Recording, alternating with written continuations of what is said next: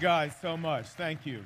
Well, we want to say a big good morning to all of our friends at uh, a number of our campuses, at our Loudoun campus, at our Bethesda campus, at our Prince William campus, in our Edge community, and around the world on our internet campus. So when I say three, we're going to all say good morning to you guys, and all you guys, you're going to say good morning to us. Are we ready? Okay. Are y'all ready? Here we go. One, two, three. Good morning. It's great to be together studying the Word of God as the McLean Bible Church family.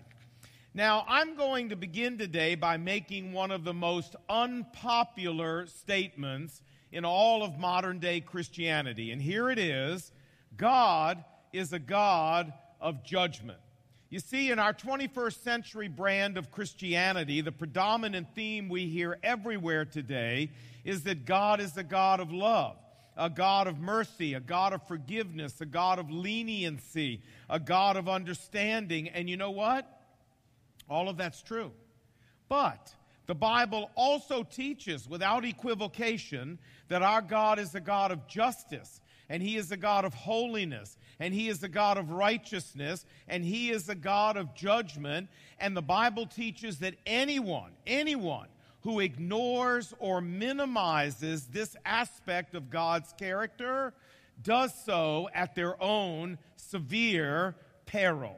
Now, listen to what the Word of God says about all this. Hebrews 12, verse 23. You have come to God, the Bible says, the judge of all men Hebrews chapter 10, verse 30 For we know him who said, Vengeance is mine, I will repay, and again the Lord will judge his people.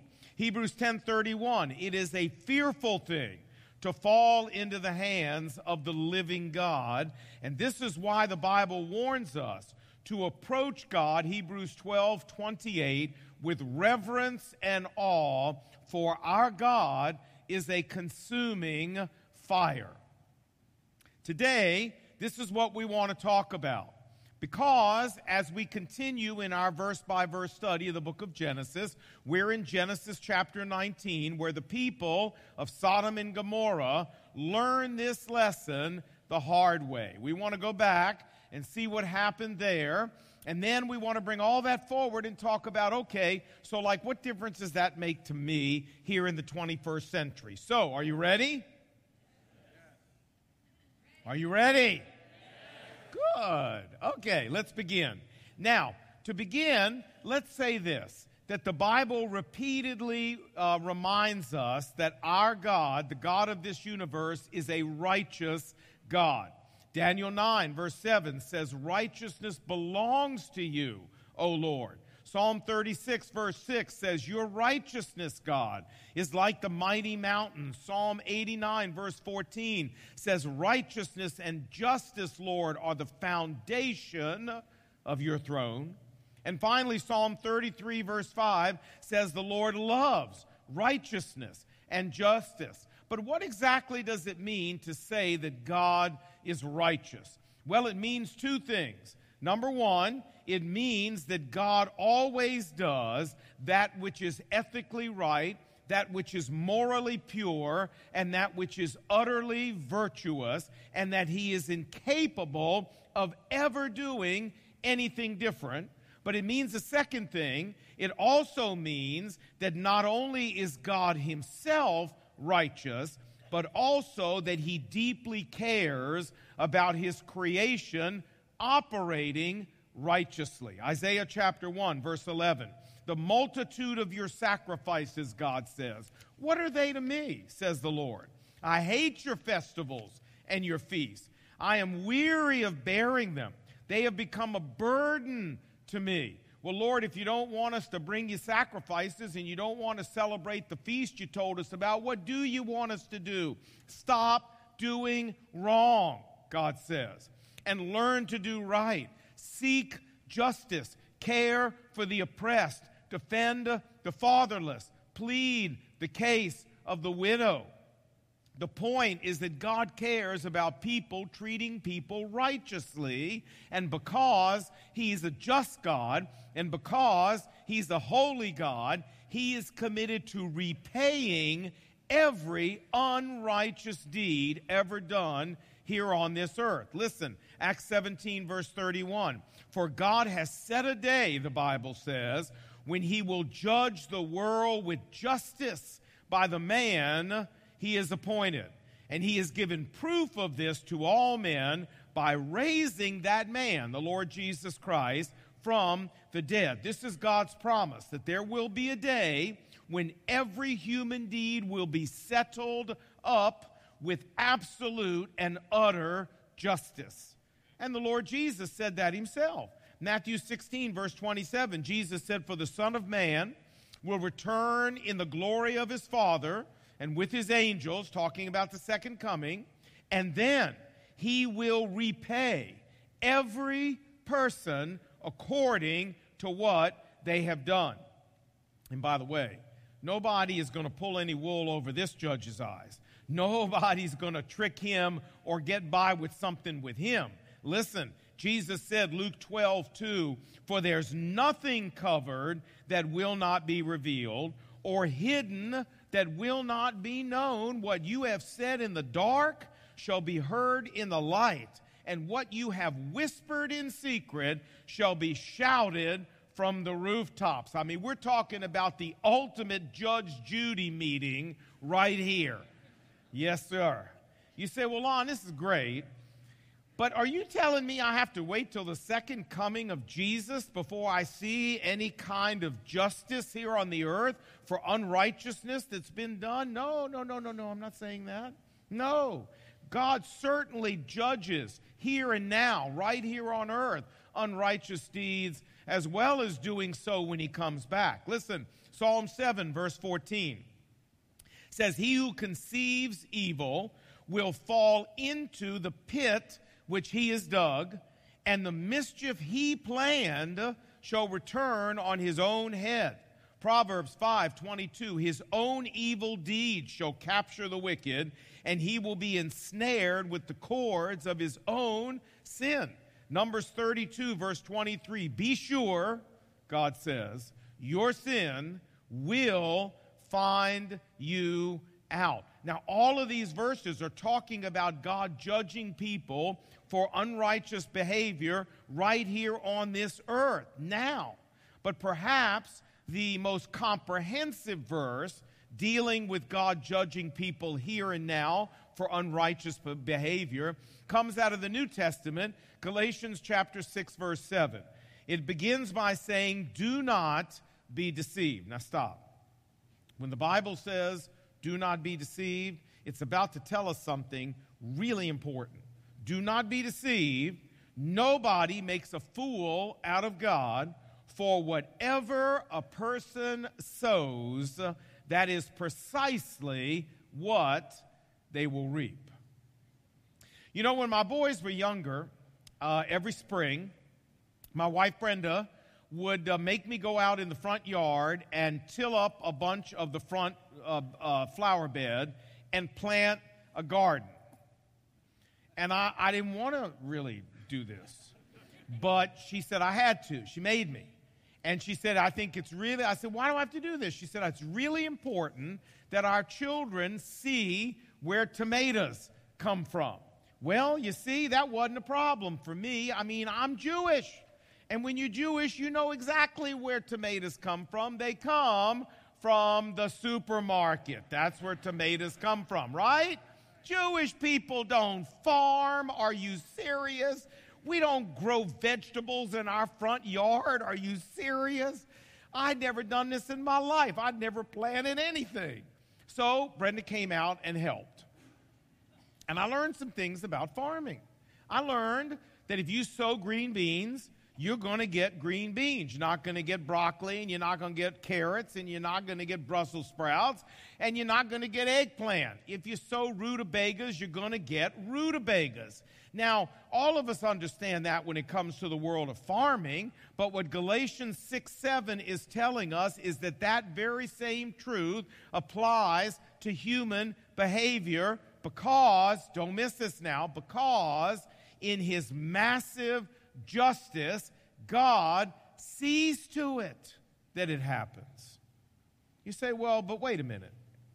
I know people who've done some really unrighteous things, and, and, and you know, they've never reaped anything for all that unrighteous behavior. I mean, it looks to me like they've gotten away with it. It looks to me like they've beaten Galatians 6 7. Oh, my friends, no, that's just a mirage. It's not so. You know, if anyone ever beat this rule that what a person sows, that's what they reap, they would have made a fool out of God. And this verse says that's not going to happen. Listen to me, my friends. It may take more time in some people's cases in order to see Galatians 6 7 fulfilled, but you can take it to the bank. Galatians 6 7, what a person sows, they're going to reap, will always be fulfilled. Always. Now, this brings us to Genesis 19 and to the people of Sodom and Gomorrah. In Genesis 13, the Bible says, Now the men of Sodom were wicked and sinning greatly against the Lord. So, in keeping with Galatians 6 7, the two angels that God sent to Sodom told Lot, Genesis 19 13, we are going to destroy this place because the outcry to the Lord against its people is so great that he has sent us to destroy it. Now, it's interesting this outcry against the people of Sodom. It's interesting that God mentioned this very same thing to Abraham in the chapter before. Chapter 18, verse 20, God said to Abraham, The outcry against Sodom and Gomorrah is so great and their sin is so grievous that I will go down and see if what they have done is as bad as the outcry against them. So here's the question Who was making all this outcry against the people of Sodom and Gomorrah?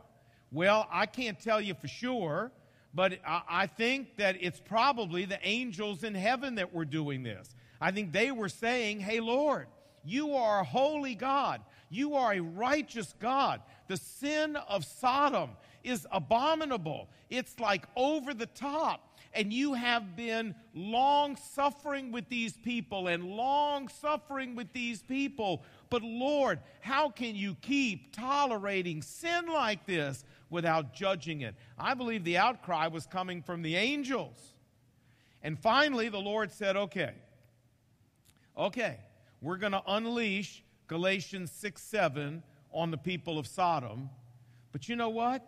In his mercy, before God did that, he gave these people one final chance to escape, one more chance to avoid his judgment. Genesis 19, verse 12, right after dinner the night before the destruction of Sodom and Gomorrah, the angel said to Lot, Do you have any other people here in the city, people you love, people you care about? If so, get them out of here because we are about to destroy this place. So Lot went out and spoke to his son in laws and said, Hurry, get out of this place because the Lord is about to destroy this place. But his son in laws thought he was joking.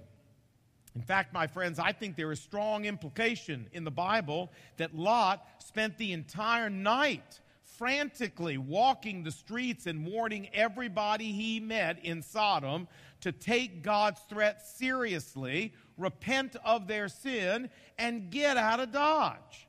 You say, well, where do you get that from? Well, think about it now. The angels told Lot the night before at dinner that they were going to destroy the city. Now, the next morning, verse 15, chapter 19, with the coming of dawn, when Lot hesitated to leave the city, the angels had to grab Lot's hand and had to literally pull him out of the city. I think there's strong implication here that Lot had never even gone to bed that night, but that he had been out trying to persuade the people of Sodom to escape, to repent, and that the reason he hesitated and resisted when it was still dawn is because he wanted to keep on trying to reach some of these people. Hey, but as we all know, despite all of Lot's attempts, whether he stayed up all night or whether he didn't stay up all night, Regardless, the people of Sodom totally ignored him. And so let's summarize and say that the people of Sodom had a really bad habit. And that is, they regarded their sin as a trivial thing in the sight of God. They minimized God's holiness and they minimized his outrage at their sin. And they, they had no fear of God, they had no fear of the judgment of God, and they paid a terrible price for it.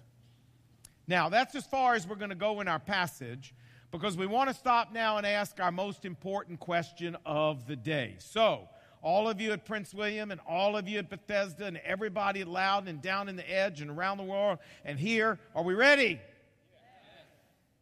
You sure? Yes. All right, come on now. Here we go. All of us, here we go. One, two, three. Oh, that's sweet. You say, Lon, so what? Say, I don't really know if Lot stayed up all night or if he didn't really stay up all night. But I don't, what difference that make to me in my world today? You know, I, I don't see any connection here. Well, let's talk about it. You know, the Bible actually mentions the phrase, the fear of God, nearly a hundred times.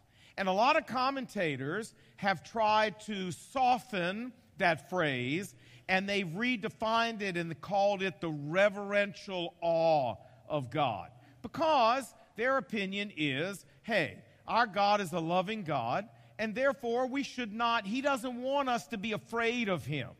Well, friends, even though they've tried to redefine this as the reverential awe of God, it's simply not true.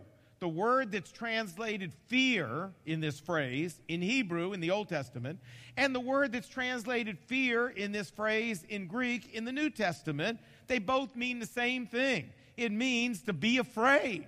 It means fear. And you know what? The fear of the Lord is a healthy thing. Yes, God is a loving God, but fearing Him at the same time for His justice and His holiness and His righteousness is a healthy thing.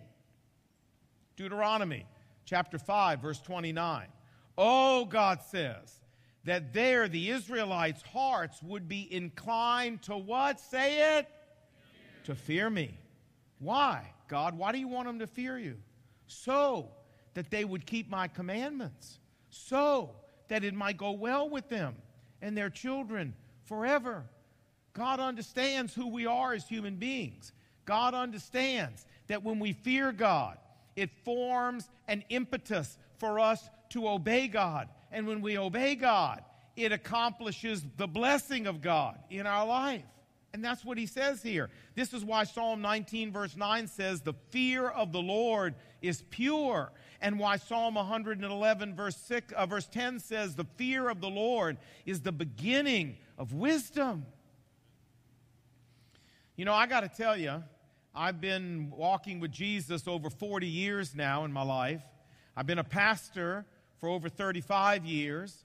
I'm born again. I know I'm born again. I know I'm going to heaven. I know my sins are forgiven. I know I belong to Jesus. I know I'm a child of God. But let me tell you something. There are a number of things in life I don't do for one simple reason, and that is I am scared to death what God would do to me if I did them. And I got to tell you, in my life, this is a healthy thing in my life. I'm so prone to self destruction that I need to be afraid of the consequences God might lay on me because it keeps me where I belong. And it keeps me on the straight and narrow. And you know what? The fear of God is a good thing in your life, too. Because if you're afraid what God might do to you if you do some things, you won't do them. And as a result, you'll avoid some really nasty consequences and instead get the blessing of God. The fear of the Lord is pure. Now, let me go from preaching to meddling. Can I? And say that as followers of Christ, there are many of us here today, I believe, who we're not involved in any egregious sin. We're not involved in murder or adultery or embezzlement or kidnapping but we're dabbling with sin. we're playing with sin. You know, just a little pornography on the computer, just a little fudging on our taxes, just a little flirting at work, just a little plagiarism or cheating, just a little stealing from the office, just a little lying to our spouse, just a little misuse of funds, or a little bit of inappropriate sexual behavior with our boyfriend or our girlfriend. And because God hasn't judged us yet, because God hasn't dropped a boom on us yet, we have been lulled into a false sense of safety, saying we can get away with this stuff. And because God's a God of love and mercy, He'll never do anything. My friends, listen, when we act like this, we are acting like the people of Sodom acted. We're ignoring God's righteousness and ignoring God's holiness, just like they did. We're presuming on God's mercy, just like they did. We're trivializing our sin and minimizing God's outrage at our sin, just like they did. We're dismissing God's command that we be zealous about living lives of personal holiness and daily repentance, just like they did. And lastly, we are not living in the fear of God and we're pushing God's patience to the limit, just like they did. As followers of Christ, I want to issue to you and to me a stern warning today. Remember what the Word of God says. Hebrews 10, verse 30 we know him who said, The Lord will judge. What's the next word? His people. That's us, followers of Christ. He's going to judge his people. Hebrews 10:31 It is a fearful thing to fall into the hands of the living God. So let us approach him with reverence and awe, for our God is a consuming fire. Friends, we must take God's holiness seriously. We must take God's righteousness seriously. We must take the fear of God seriously. We must take our personal holiness seriously, and we must not trifle with God or the consequences, even for us as followers of Christ, can be and often are catastrophic. You say, but Lon, none of us are without sin. I mean, none of us can get it right all the time, and we all fall short no matter how hard we try. Oh, absolutely. And that's why God put some good news for us in the Bible about all of this. He said, Psalm 103, verse 11, For as far as the heavens are above the earth, so great is his mercy to those who what? Say it? Who fear him. You say, what's that mean? It means that when we are authentically trying to live our lives in the fear of God, and when we are authentically repenting from the heart whenever we fall short, God says, I will treat those failures with mercy. I will meet those failures with mercy, abundant mercy, overruling mercy, all cleansing mercy when your heart is right in the fear of God and repentance before God, and that's how you live in, don't worry about it when you fall short. I'll give you all the mercy you need. But that's where I want your heart. That's the deal. So, what's the bottom line for the day? The bottom line for today is that yes, we thank God deeply from our hearts for his mercy. But, my friends, as followers of Christ, we dare not presume on it. Personal holiness and obedience to God and Christ like behavior and godly character and cleanliness of heart and purity of motive and honesty of speech. God takes these things seriously. And we have to take them seriously too. And the way we all are, I don't know about you, I speak for me, I unravel so quickly, it's scary.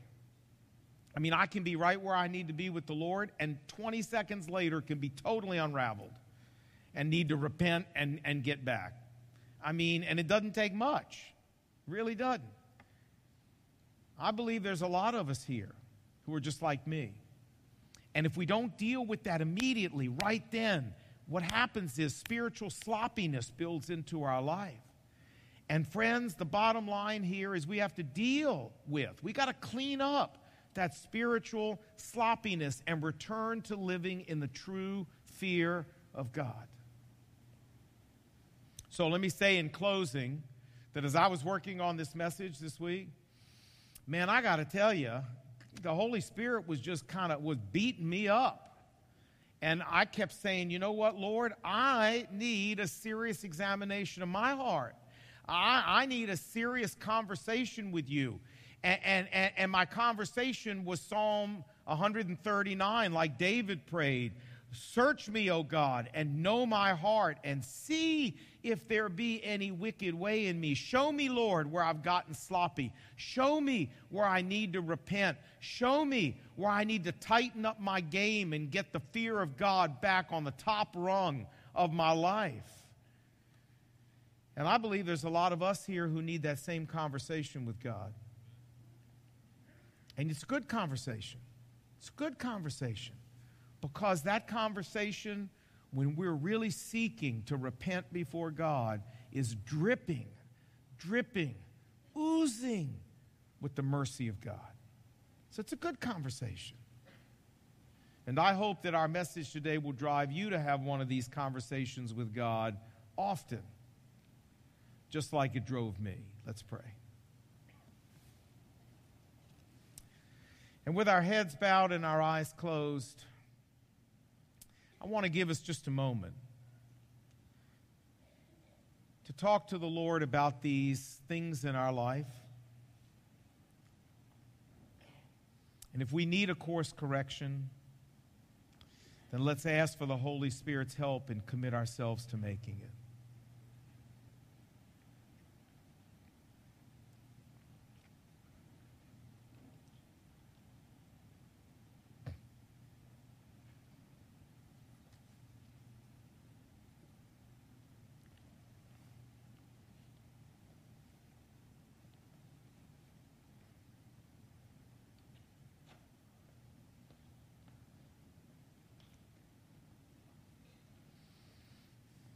Lord Jesus, we are reminded that you once said, This is a hard saying, and who can hear it?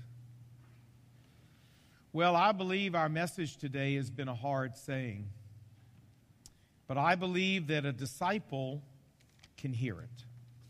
Because a disciple welcomes your admonishment, a disciple welcomes your correction and your rebuke, a disciple welcomes a call to repentance in his or her heart. Because disciples have hearts that want to be aligned with God's holiness. And disciples rejoice when the Holy Spirit exercises his convicting ministry in our heart to get us there. So, Lord, help us respond today to this message like disciples. And we ask you to be pleased with our response today. Lord, forgive us for fraying at the edges so quickly, so easily. And help us live in the fear of God where we repent for that not weekly or monthly, but moment by moment and day by day, and try to stay with the fear of God at the top rung of our ladder. Lord, you love us.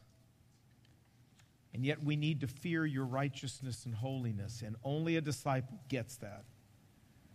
But that balance is pure. So accomplish it in our lives, we pray. In Jesus' name. And what do God's people say? Amen. Hey, listen, one last comment. I had a gentleman come up after the first service, and he said to me, Now, you know what? He said, I'm telling you, he said, Lon, I need you to do me a favor. He said, Next week, he said, I need to put an absolute airtight filter on my computer and stop watching some of the stuff I'm watching. Next week, I need you to ask me, Did you do this? I said, Okay, I'll ask you. I said, but you need to get some other friends around you who can ask you those kind of questions on an ongoing basis. Friends, listen, if we've got some things in our life that are just constant problems for us. We need to find some friends, some girlfriends, some guy friends. We need to confess that to them and ask them to really hold us accountable, hold our feet to the fire. It'll help us stay where we need to stay. So if you need to make some course corrections, find a friend or two that'll ask you how it's going, and they won't let you lie to them. They'll make you tell them the truth, and then they'll pray for you. I hope you will. God bless. Have a nice day.